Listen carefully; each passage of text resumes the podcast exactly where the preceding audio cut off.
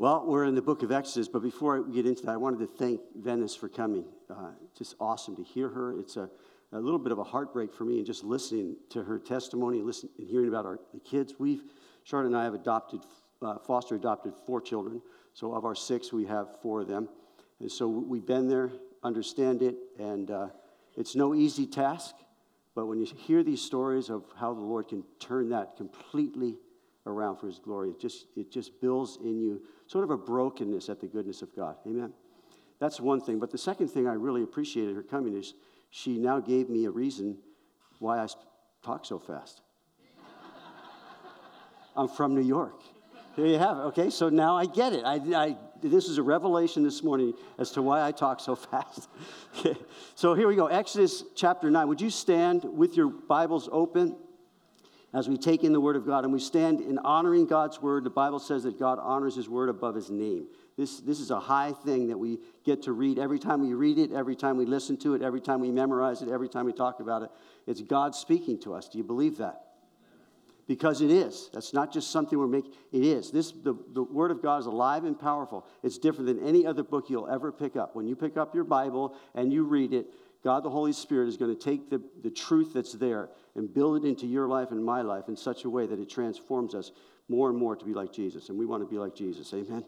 So this morning we're going to Exodus, we're going to kind of glean from Exodus 9 through 11 when God plagues a nation. So here we go. I'm going to skip through some verses in these three chapters. So Exodus 9:13, we read this.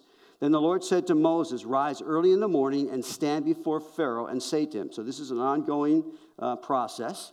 Thus says the Lord God of the Hebrews, Let my people go that they may serve me. For at this time I will send all my plagues to your very heart and on your servants and on your people, that you may know that there is none like me in all the earth. Chapter 9, verse 29. So Moses said to him, As soon as I have gone out of the city, I will spread out my I will spread out my hands to the Lord, because he was praying all the way through this. Moses is praying for Pharaoh. I will spread my hands out to the Lord. The thunder will cease. There will be no more hail, that you may know that the earth is the Lord's. But as for you and your servants, I know that you will not yet fear the Lord. Chapter 10, verse 1. Now the Lord said to Moses, Go to Pharaoh, for I have hardened his heart and the hearts of his servants, that I may show these signs of mine before him and that you may tell in the hearing of your son and your son's son the mighty things that I have done in Egypt and my signs which I have done among them, that you may know that I am the Lord. And now in chapter 11, verse 4. Then Moses said, Thus says the Lord, about midnight I will go out into the midst of Egypt, and all the firstborn in the land of Egypt shall die from the firstborn of Pharaoh who sits on his throne, even to the firstborn of the female servant who is behind the handmill, and all the firstborn of the animals. Then there shall be a great cry throughout all the land of Egypt, such as was not like it before, nor shall be like it again. But against none of the children of Israel shall, I, shall a dog move its tongue, against man or beast, again, that you may know that the Lord does, does make a difference between the Egyptians and Israel. So this morning we want to talk about that. You may know that I am the Lord. And so uh, our 46, we're going to read this as our responsive reading. So I'm going to read the odd and uh, the first and odd verses. If you would together read the second even, and then we get to ch- verse 11, we're going to all say, say that one. Here we go. God is our refuge and strength, a very present help in trouble.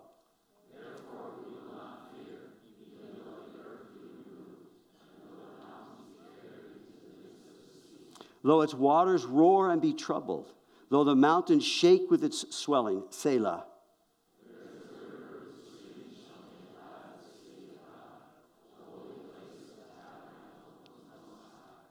God is in the midst of her. She shall not be moved. God shall help her just at the break of dawn.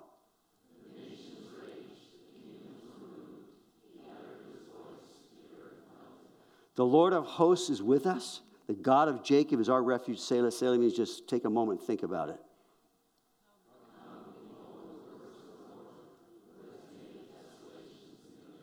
He makes wars cease to the end of the earth. He breaks the bow and cuts the spear in two. He burns the chariots, the chariot in the fire.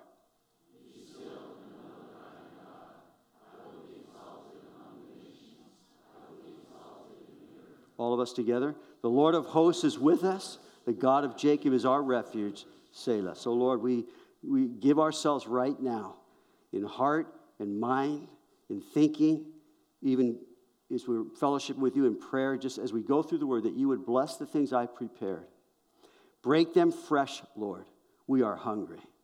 We're hungry to have your word. You said, Man shall not live by bread alone, but by every word that proceeds out of the mouth of God. So feed us as the deer pants for the water brook, so our souls thirst for you. To know you, the only true God, and Jesus Christ, whom you've sent. To live out our faith in such a way that the, the evidence of who you are shines out of our lives, please. That we are salt and light. So equip us this morning, educate us. And we're praying, Lord, for anyone that's here, anyone that's watching, that has not come to a saving faith in Jesus Christ, that this morning you would speak to their hearts as only you can. Draw them to yourself, that they might receive the free gift of forgiveness and eternal life through putting their faith, trusting you in what you've accomplished on the cross, what you promised through faith, and that, Lord, what you will deliver on. You will deliver them from their sin and give to them life, even this morning as we go through the word. In Jesus' name, and everyone said, Amen. You can be seated. So, our outline over these last few studies is the Lord our God is the solution, not the problem. Evil is overcome by the sovereign Lord God and we are set free through the sacrificed Lamb of God. So, Exodus is a picture of our redemption. And we're looking when, when God plagues a nation, when that nation is our nation. So, we're looking at a few things that apply to us, as the Bible always does, to the things that are going on in our lives. So, that you may know that we looked at no other gods, no difference, and no compromise. This, this is the final one this morning, that you may know that I am the Lord in these, in these plagues. So the Egyptians, chapter 7, verse 5, the Egyptians shall know that I am the Lord. Pharaoh, once it says, Pharaoh shall know that I am the Lord. And then to Pharaoh it says, may know, that Pharaoh may know that there is none, no one like the Lord our God.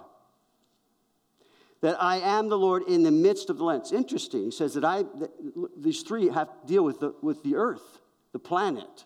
So he says that I am the Lord in the midst of the land that there is none like me in all the earth, that the earth is the Lord's, and the psalmist says, and the fullness thereof. So this, these are being, God's doing this that they may know these things. Pharaoh, his people. And then it says that the Lord does make a difference between the Egyptians and Israel. The Lord makes a difference between his people and the people who are not his people. And we should live with that with joy and thanksgiving that God has done what He's done for us to redeem us. It's not like we deserve that, but God did that for those who will be, believe what He says and follow Him. And it's interesting in the plagues, God even says in the midst of one of them, hey, those who feared the Lord, they may not have been His people, but they feared God and they, they did something that they might not have done normally. And we'll see that this morning. And then here's the, here's the final one that you may know that I may know. And now that in us knowing that our children may know. See, that's what God is doing in this whole thing, even with the, the things that we've been going through as a nation the last couple of years. That's what God's doing. Is that not fantastic or what? That you may know, and not only that, that your children may know. And I'm going to spend a little time on that this morning because this is something that is so deeply ingrained in the heart of any parent that our children might know the Lord, that our children might follow our faith that our children might know why am i following him? Why this is what happened. And god says you tell your children you keep telling your children and you tell them what happened. That we were bondage in egypt and god delivered us. Our testimony and the blood of the lamb is the strength that god wants to impart to our kids in their testimony that they know him. I'm already getting off track here and my heart's moved So 9:13, the Lord said to Moses, "Rise early in the morning and stand before Pharaoh and say to him, Thus says the Lord God of the Hebrews, Let my people go that they may serve me. For at this time I will send all my plagues, listen, to your very heart and on your servants and on your people, that you, that you may know that there is no one like there's none like me in all the earth." God's emphasized now a little bit stronger. All my plagues to your very heart. This is the seventh. There's been six already. God is seeking to get to the heart of the issue and to get to the heart of Pharaoh. And so these dealings with God and Pharaoh's heart are cumulative, if I can use that word, if I'm saying it correctly. They're culminating depending on his response as to what's going to happen to Pharaoh. And so all these are stacking up against him God's testimony to him, God's testimony, God's testimony. They're stacking up, and all will culminate, as we read, in death. You see, this is exactly what the unrepentant sinner experiences in the hardening of their hearts. It's cumulative. God's not going to stop talking. God's not going to stop demonstrating. God's going to continue because God's desire is that no one would perish. His long suffering. God is wanting all to come to what? Repentance. That's the drive. That's the reason. And so, interesting, in the seventh and eighth plague, we get this word for the first time among the plagues, and the last, sin.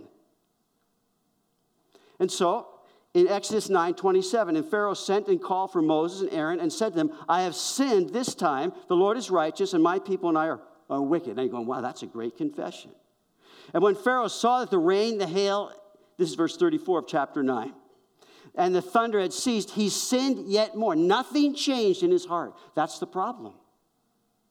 And so, for the unrepentant sinner, the hard heart will experience a greater difficulty in trying to run up against God.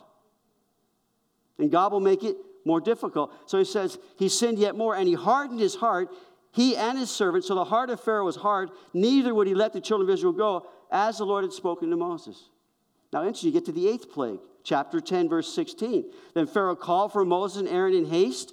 Pharaoh, and he said, I have sinned against the Lord your God and against you. Wow, that sounds fantastic. Now, therefore, please forgive my sin only this once and entreat the Lord your God that he may take away from me this death only. Verse 20, but the Lord hardened Pharaoh's heart and he did not let the children of Israel go. See, Pharaoh continually, and this is one thing we're going to be looking at this in, in our next study. He continually denied and then minimized his great sin before the Holy One of Israel. That's what Pharaoh was doing. He was standing up against God. And let me say, whenever you do that, you lose. That's just the way it is. God is God, His truth is truth. And when you're running up against the truth, it's to your own detriment. There's a saying that Ravi Zacharias said, quote, sin will take you farther than you want to go, keep you longer than you want to stay, and cost you more than you want to pay, unquote. Tragically, read the quote, Tragically, Rav, Rav, Ravi Zacharias did not take his own words to heart. I don't know if you know that or not. His sin found him out. He died in disgrace. The ongoing hiding of his sin, which has been, has been proved through research, destroyed, listen, destroyed his legacy. That's what happens. And it's tragic. It's tragic. It's not just to one, it's throughout Christendom, throughout leadership. There's something that's being hidden, and many times for years. Many times it's sexual immorality that gets men. I love what my pastor used to say, Pastor Chuck. He'd say, Satan got another one. He was broken over it. He realized there's a battle going on. I preach this, whether you agree with it or not, doesn't matter to me, really. I do not believe it's ever appropriate for you as a married man to be spending time alone with, a, with another woman. Ever. I tell our staff that, our guys. In fact, recently we had that conversation. You cannot do that. It's not worth flirting with such danger. So, Ravi, Proverbs 28 says this He who covers his sin will not prosper, but whoever confesses and forsakes them will have mercy. I want to move on, but take to heart, my brothers. I speak to you as a man. Take to heart. You need to be so overboard in protecting your relationship with your wife and your family that you will do nothing in spending your time with any other woman except in settings where it's safe. Say, say again? Women too, I, yeah. Verse 15. Now, if, this is, again, if I had stretched out my hand and struck you and your people with pestilence, then you would have been cut off from the earth. But indeed, for this purpose I have raised you up, that I may show my power in you, and that my name may be declared in all the earth. So this is, this is heavy stuff here, let me tell you. Paul gives the commentary in Romans chapter 9. So I'm not going to go in depth. I'm going to do a study on Romans 9. Uh, you can pray for me about that. It, this, is a, this is a difficult, and it's caused division in many of Christendom. What's he saying? What's going on here? But let me offer you just a couple things for us this morning. For, indeed, for this purpose I have raised you up, that I may show my power in you. God did not say to you, but in you. This was not some external exhibition of God's power to entertain Pharaoh. Well, let me show you what God can do. No, this was an inner revelation of God personally for Pharaoh that exposed the real truth about Pharaoh's hardening of his heart towards God, leading to a just judgment and that my name may, may, be declared, may be declared in all the earth. He said, This is the reason that through Pharaoh, God's name would be declared in all the earth. That Pharaoh, and here's, here's a possibility, I believe it's a possibility, a potential, that Pharaoh might turn to God in repentance and submission and obedience to God. That is not what happened, but I believe it could have. And so God's name was declared, but in Pharaoh, it's a great warning against sinning and hardening our hearts toward God. This powerful, prevailing man over Egypt. But note, I want you to note this. This is not what happened to Pharaoh, but it did happen to many of the kings we read about in the Bible. It did happen. Nebuchadnezzar is one you probably are familiar with. Then you have King Cyrus, King Darius, King Artaxerxes, the king of Nineveh, and just to name some. Can God get to those hearts? You bet He can. What's important? Are you going to soften your heart or harden your heart to God? Pharaoh is a declaration of God's sovereignty and Pharaoh's accountability to the sovereign Lord God over all the earth. Ezekiel says, The soul who sins shall die. The Son shall not bear the guilt of the Father, nor the Father bear the guilt of the Son. The righteousness of the righteous shall be upon himself, and the wickedness of the wicked shall be upon himself. Listen, here, here's the thing here. You would have been cut off. In other words, God let Pharaoh live. That's what's going on here. He let him live. And the deal is that God let us live too. That the truth is that God could have been done with me a long time before I came to repentance. Someone asked, Why should God put up with your sin for one more second? And in and of ourselves, there's no reason we can give. Why should He? But in God, in God, that's the only thing we can connect God's forgiveness and mercy to is Him, His nature, and who He is, not what I've offered and not what I am. The wage of sin is death. See, it's the revelation of God that pertains to us through the gospel.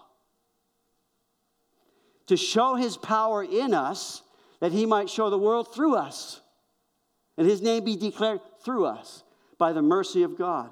God did not send Jesus as an exhibition to entertain us.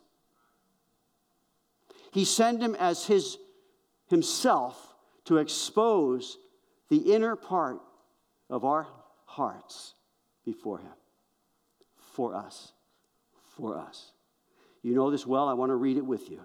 John chapter 3 As Moses lifted up the serpent in the wilderness, even so must the Son of Man be lifted up the cross, that whoever believes in him should not perish but have eternal life. For God so, you can say it with me, for God so loved the world that he gave his only begotten Son, that whoever believes in him shall not perish but have what? Eternal life. Now, I said it fast and you kept up with me. That's great. Okay. Verse 70. Now, listen God did not send his Son into the world to condemn the world. Thank God. But that the world through him might be saved. For God did not send to. He who believes in him is not condemned, but he who does not believe is condemned already. Why? Because he has not believed in the name of the only begotten Son of God. And this is the condemnation that light has come into the world, and men love darkness rather than light, because why? Their deeds were evil. Don't shine the light on my heart. That's a hardening of the heart.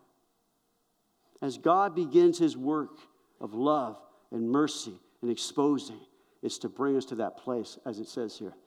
Everyone practicing evil hates the light, does not come light, lest his deeds should be exposed. But he who does the truth comes to the light, that his deeds may be clearly seen that they have been done in God. He responded to God in obedience. Are you not thankful for the gospel of Jesus Christ? That's what he's saying. So it says, But indeed, for this purpose I've raised you up that I may show my power in you and that my name be declared in all the earth. And verse 70, as yet you exalt yourself. That's the problem. You exalt yourself against my people in that you will not let them go. So Pharaoh would have none of God. Verse 18 Behold, tomorrow about this time I will cause very heavy hail to rain down, such as has not been in Egypt since its founding until now. This is epic. Had not ha- been in Egypt. Now, as you read through these plagues, you realize God said this on a few occasions. It's epic. Never happened. Nothing like this. You'd think that would get someone's attention, but not the hard heart. Because the hard heart says, I am the master of my fate, no matter how bad it might get. Verse 924, it says, So there was hail and fire mingled with the hail, so heavy that there was none like it in all the land of Egypt since it became a nation. Never happened before. Chapter 10, Verse 6 They shall fill your houses, locusts, the houses of all your servants, and the houses of all the Egyptians, which neither your father nor your father's father have seen since the day that they were on the earth to this day. In other words, epic. And the locusts went up over all the land of Egypt, verse 14, and rested on all the territory of Egypt. They were, they were very severe. Previously, there had been no such locusts as they, nor shall there be such after them. Epic. Never happened. You'd think it would get the attention. Chapter 11, verse 6. Then there shall be a great cry, the death. There shall be a great cry throughout all the land of Egypt, such as was not like it before, nor shall be like it again. Epic. You're going to be seeing more Pharaoh. You're going to see something that you're going to, and, and, and it's never happened before. It will happen. So it reminds me of these other epic prophecies of things yet to come in the Old Testament, in Joel, about 800, the 8th century BC. Dealing, he's, dealing with a locust problem, prophetic.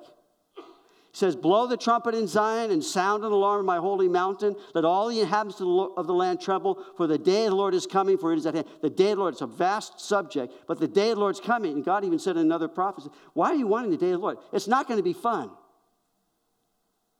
It's going to be like, never. so he says there, a day of darkness and gloominess, a day of its clouds and thick darkness, like the morning clouds spread over the mountains. A people shall come, great and strong, the, the like of whom have never been, nor will there ever be any such after them, even for many successive generations. It's going to be bad. Daniel, about the fifth century BC, at that time, Michael shall stand up, the great prince who stands watch over the sons of your people, and there shall be a time of trouble such as never was since there was a nation, even at that time. It's called Jacob's trouble. It's coming. It hasn't come. It's prophetic of what's coming to this, to this planet. And at that time, your people shall be delivered, everyone who is found written in the book. And many of those who sleep in the dust of the earth shall awake, some to everlasting life, some to shame and everlasting contempt. Take heed. And then Jesus put it this way For then there will be great tribulation, such as not been since the beginning of the world until this time, no, nor shall ever be. And unless those days were shortened, no flesh would be saved. But for the elect's sake, those days will be shortened. God is in control.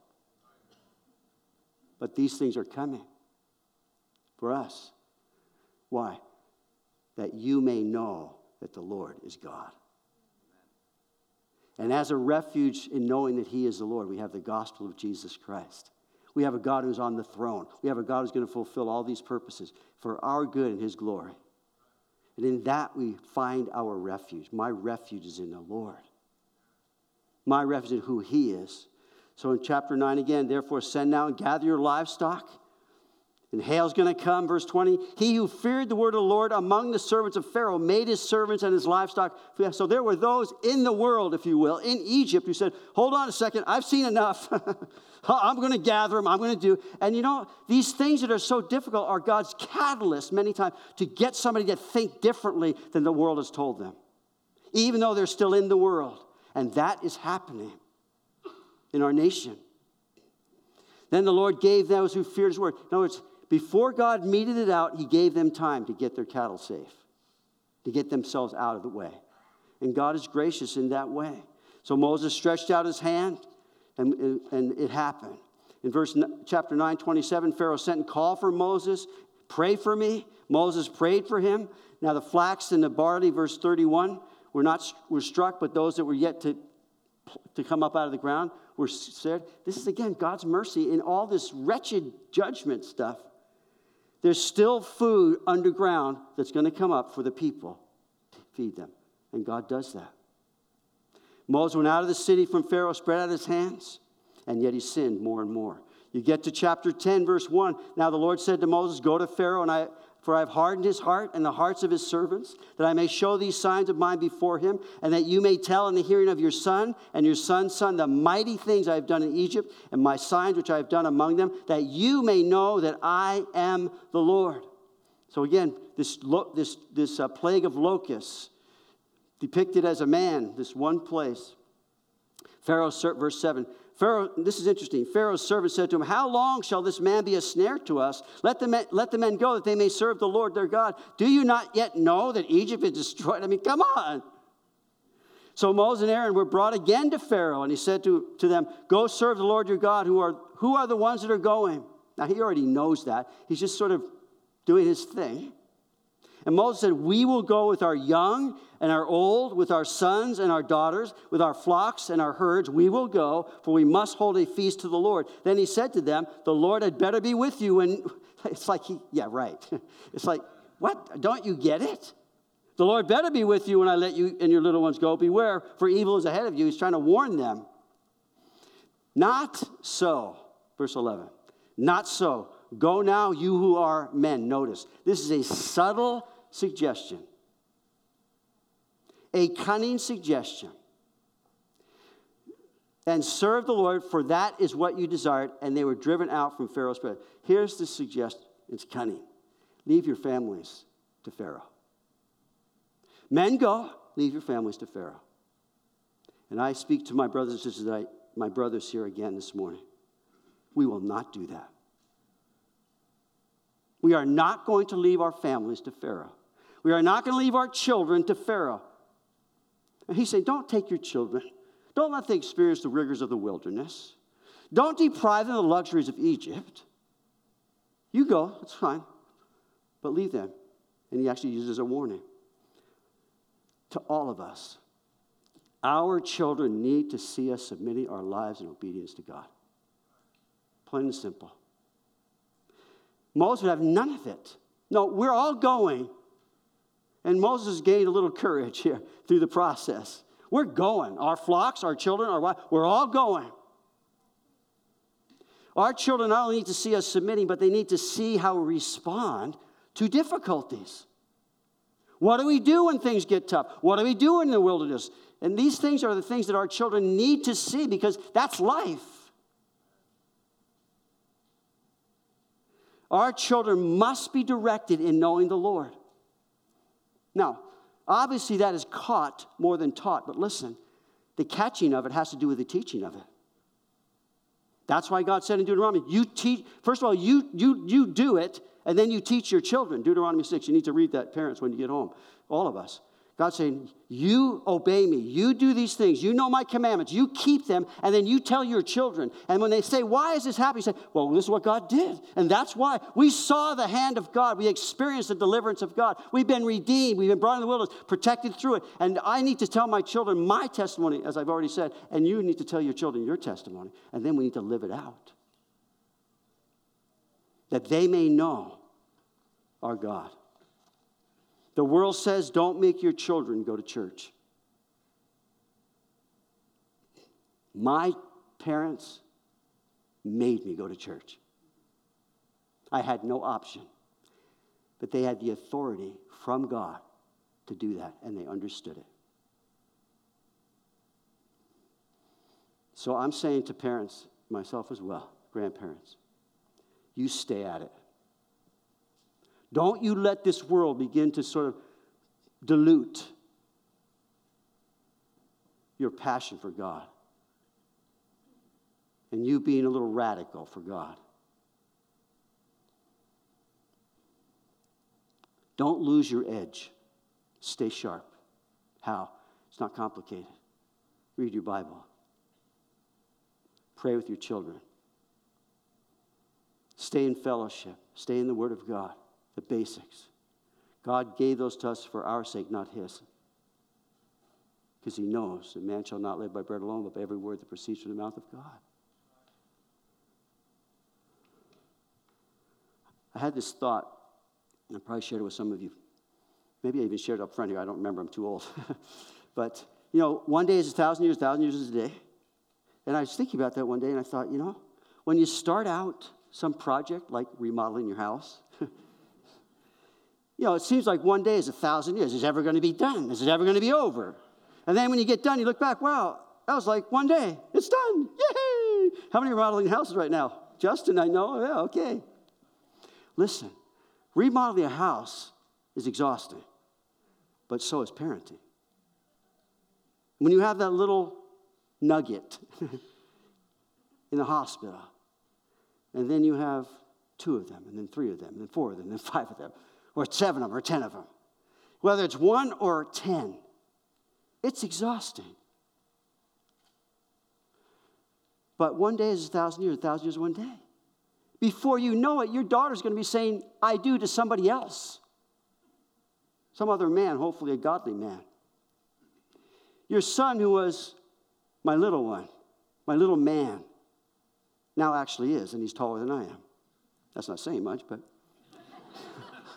In other words, let me tell you from experience a thousand years is like a day, it's gone. You can't recover it, you can't recoup it but you can sure enjoy the fruit of it.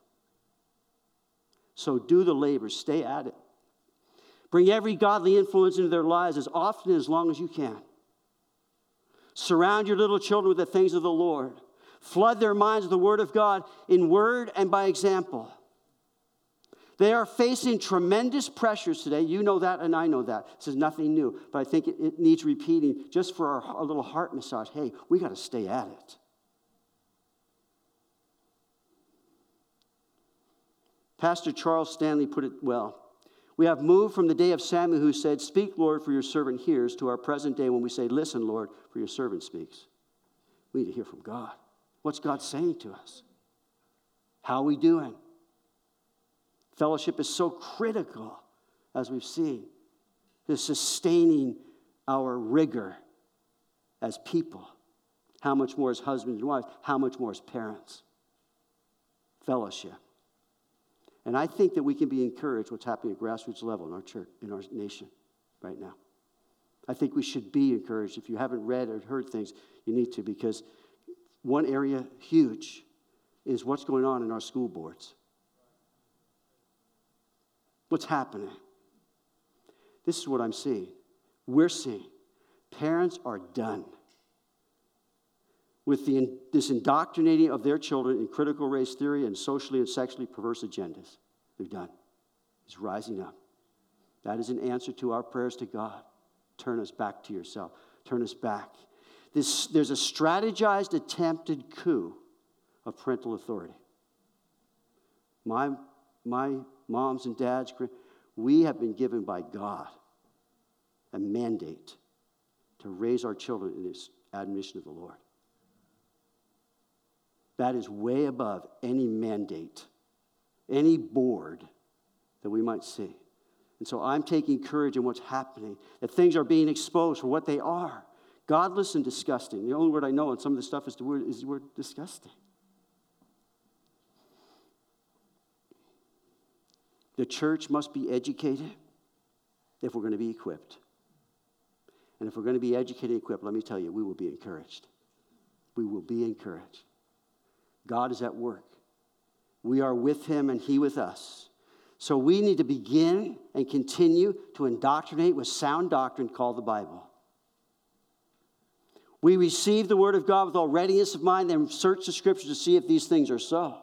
Don't you believe what Kevin Day says? You search the scriptures, I search the scriptures. We must also trust the Holy Spirit to teach us all things and pray for the discernment in what we do with these things. And then again, we embrace the fellowship with one another. Because our fellowship is what keeps us true to God and one another in all things. Do not forsake the assembly of yourselves together, and so much more as you see the approaching. And then it says, For if we sin willfully after we receive the knowledge of the truth, there no longer remains a, a, uh, uh, anything for sin. So when we begin to get scattered, as, the, as this pandemic has done and is doing, as we begin to get isolated and separated, it's easier to sin. It's easier to get wayward. It's easier to allow things. When we're together in fellowship like this, we're hearing the word together, or we're in fellowship in small groups, and we're in the word, we're praying, that's where the, the Lord just sort of keeps us true to Him and to all other things that are going on. Now, this breaks my heart as a dad. But some of you might feel like you've already lost your children to Pharaoh. I don't even question whether that's true. It's true. And that's the heart of a parent. I want to say to you this morning you keep praying for those kids. Don't you stop storming the, the throne of grace for your children.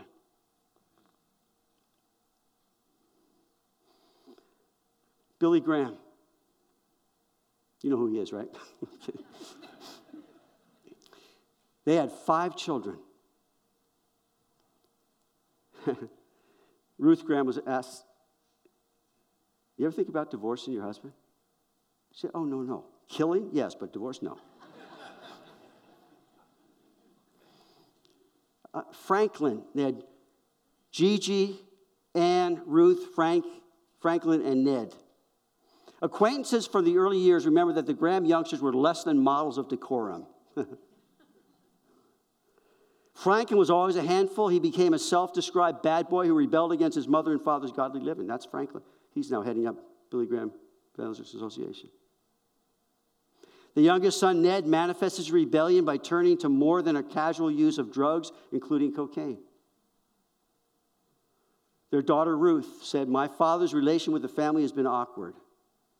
Because he has two families, BGEA, the Billy Graham family, and us. I always resented that. We were footnotes in books, literally.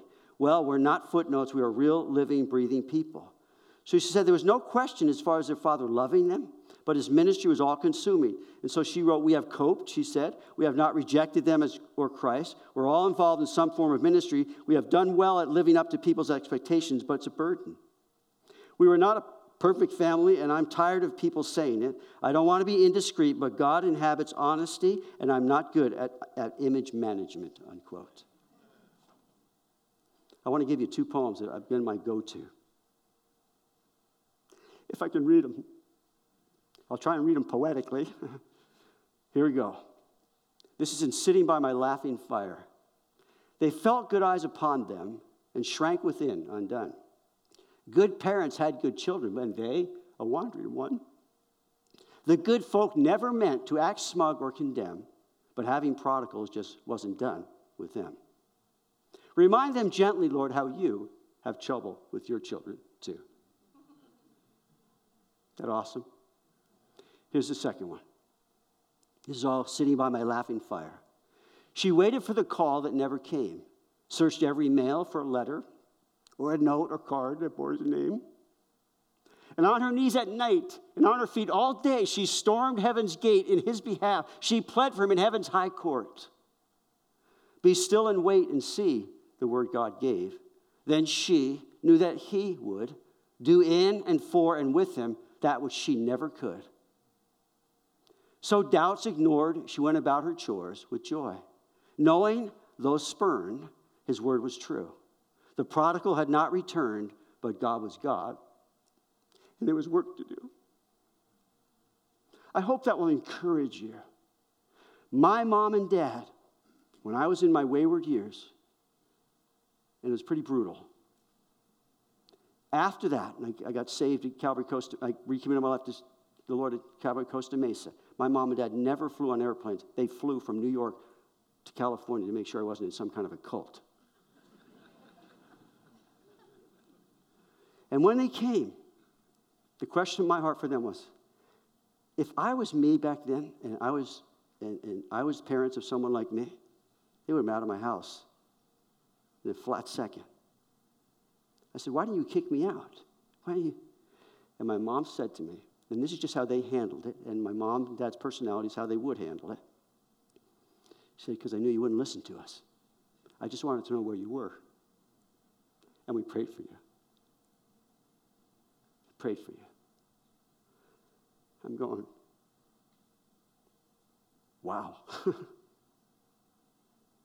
it just emphasized again God hears the prayers of weeping parents. God inhabits them. God says, You be still and wait and know that I'm the Lord. I will be, I'm working. You pray. You pray. And as I said, we have some wayward ones ourselves. Six of our, two of our six at least. Very, very wayward. And you also, many of you have that. I'm saying this morning, pray. Stay at it. Stay at it. So, as we're gleaning from these chapters, the ninth plague is darkness. It says in verse 21 Then the Lord said to Moses, Stretch out your hand toward heaven that there may be darkness over the land, darkness which may even be felt. And he has this other suggestion, and I'm not going to go here. We talked about this last week. But he's saying, Just leave your stuff for me, leave your possessions for me. And, brothers and sisters, we need to ask ourselves the question this dovetails so well with last week's message on wealth and health. What are we investing the things that God's given to us in the kingdom work? How am I investing that? Am I yielded to God because it all belongs to Him?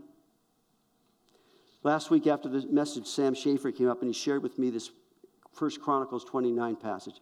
And I, I so thanked him. I don't know if Sam's here, uh, but he just said, Hey, this is what it says All that in heaven and earth is yours. Both riches and honor come from you. All things come from you, and, and you own all of them. So God's given all these things. I hit this very briefly last week. He's given all these things. He's saying, Now I want you to take these things and invest them in ways. Jesus said, Do not lay up for your, tre- yourself treasures in, on earth where moth and rust destroy, but lay up for yourselves treasures in heaven where moth and rust don't destroy. What am I doing with the things God's given? Are they being invested in the things that matter? And so I'll close with the, this 10th plague. The, chapter 11, I'll let you read that. But again, he says that you may know the Lord does make a difference. It's heading now into God's deliverance. We're talking about when God plagues a nation, when that nation's our nation. Now we get when God delivers a nation. Will that be our nation? Will it be? I don't know what the Holy Spirit has for us at this point, but I'll be preparing that. But before we go into that final one, the next study that I'm going to be doing, by the way, Charlotte and I are going to a conference, uh, pa- pastor's conference. Let, let, me back that up a little bit. Uh, some of you have come up and, and, told us Charlotte was in a car accident on Thursday night. And um, she got a sprained ankle. We don't know how, but she got sideswiped. Could have easily been a head on. And I just thought, you know what? Life is so fragile. It just re ups again. And so we're going to conference on Monday, uh, uh, today, and then we'll be gone for two weeks. Uh, not quite two weeks. We're going to see our son in, in uh, he's in the Navy in Maryland. We're going to go to a conference in California. So I would appreciate your prayers. Here's the prayer I would like Lord, would you just keep the plane in the air? It's a good one, right? All the. anyway, okay. So, as Lord is preparing them for the deliverance, in chapter 11, he tells them, Get ready. Get ready. I'm going to provide for you, I'm going to protect you, and I'm going to redeem you. It's right around the corner. Let's stand together and thank the Lord as Sophia and the worship team closes us in a song. So, Lord, we have had a scripture full in your word. Done the best I can to communicate the things I believe are on your heart. But, Lord, the, the, the desire that we all have is that we hear what you've said today and we're responding to that in obedience, in submission to you, that you would be glorified.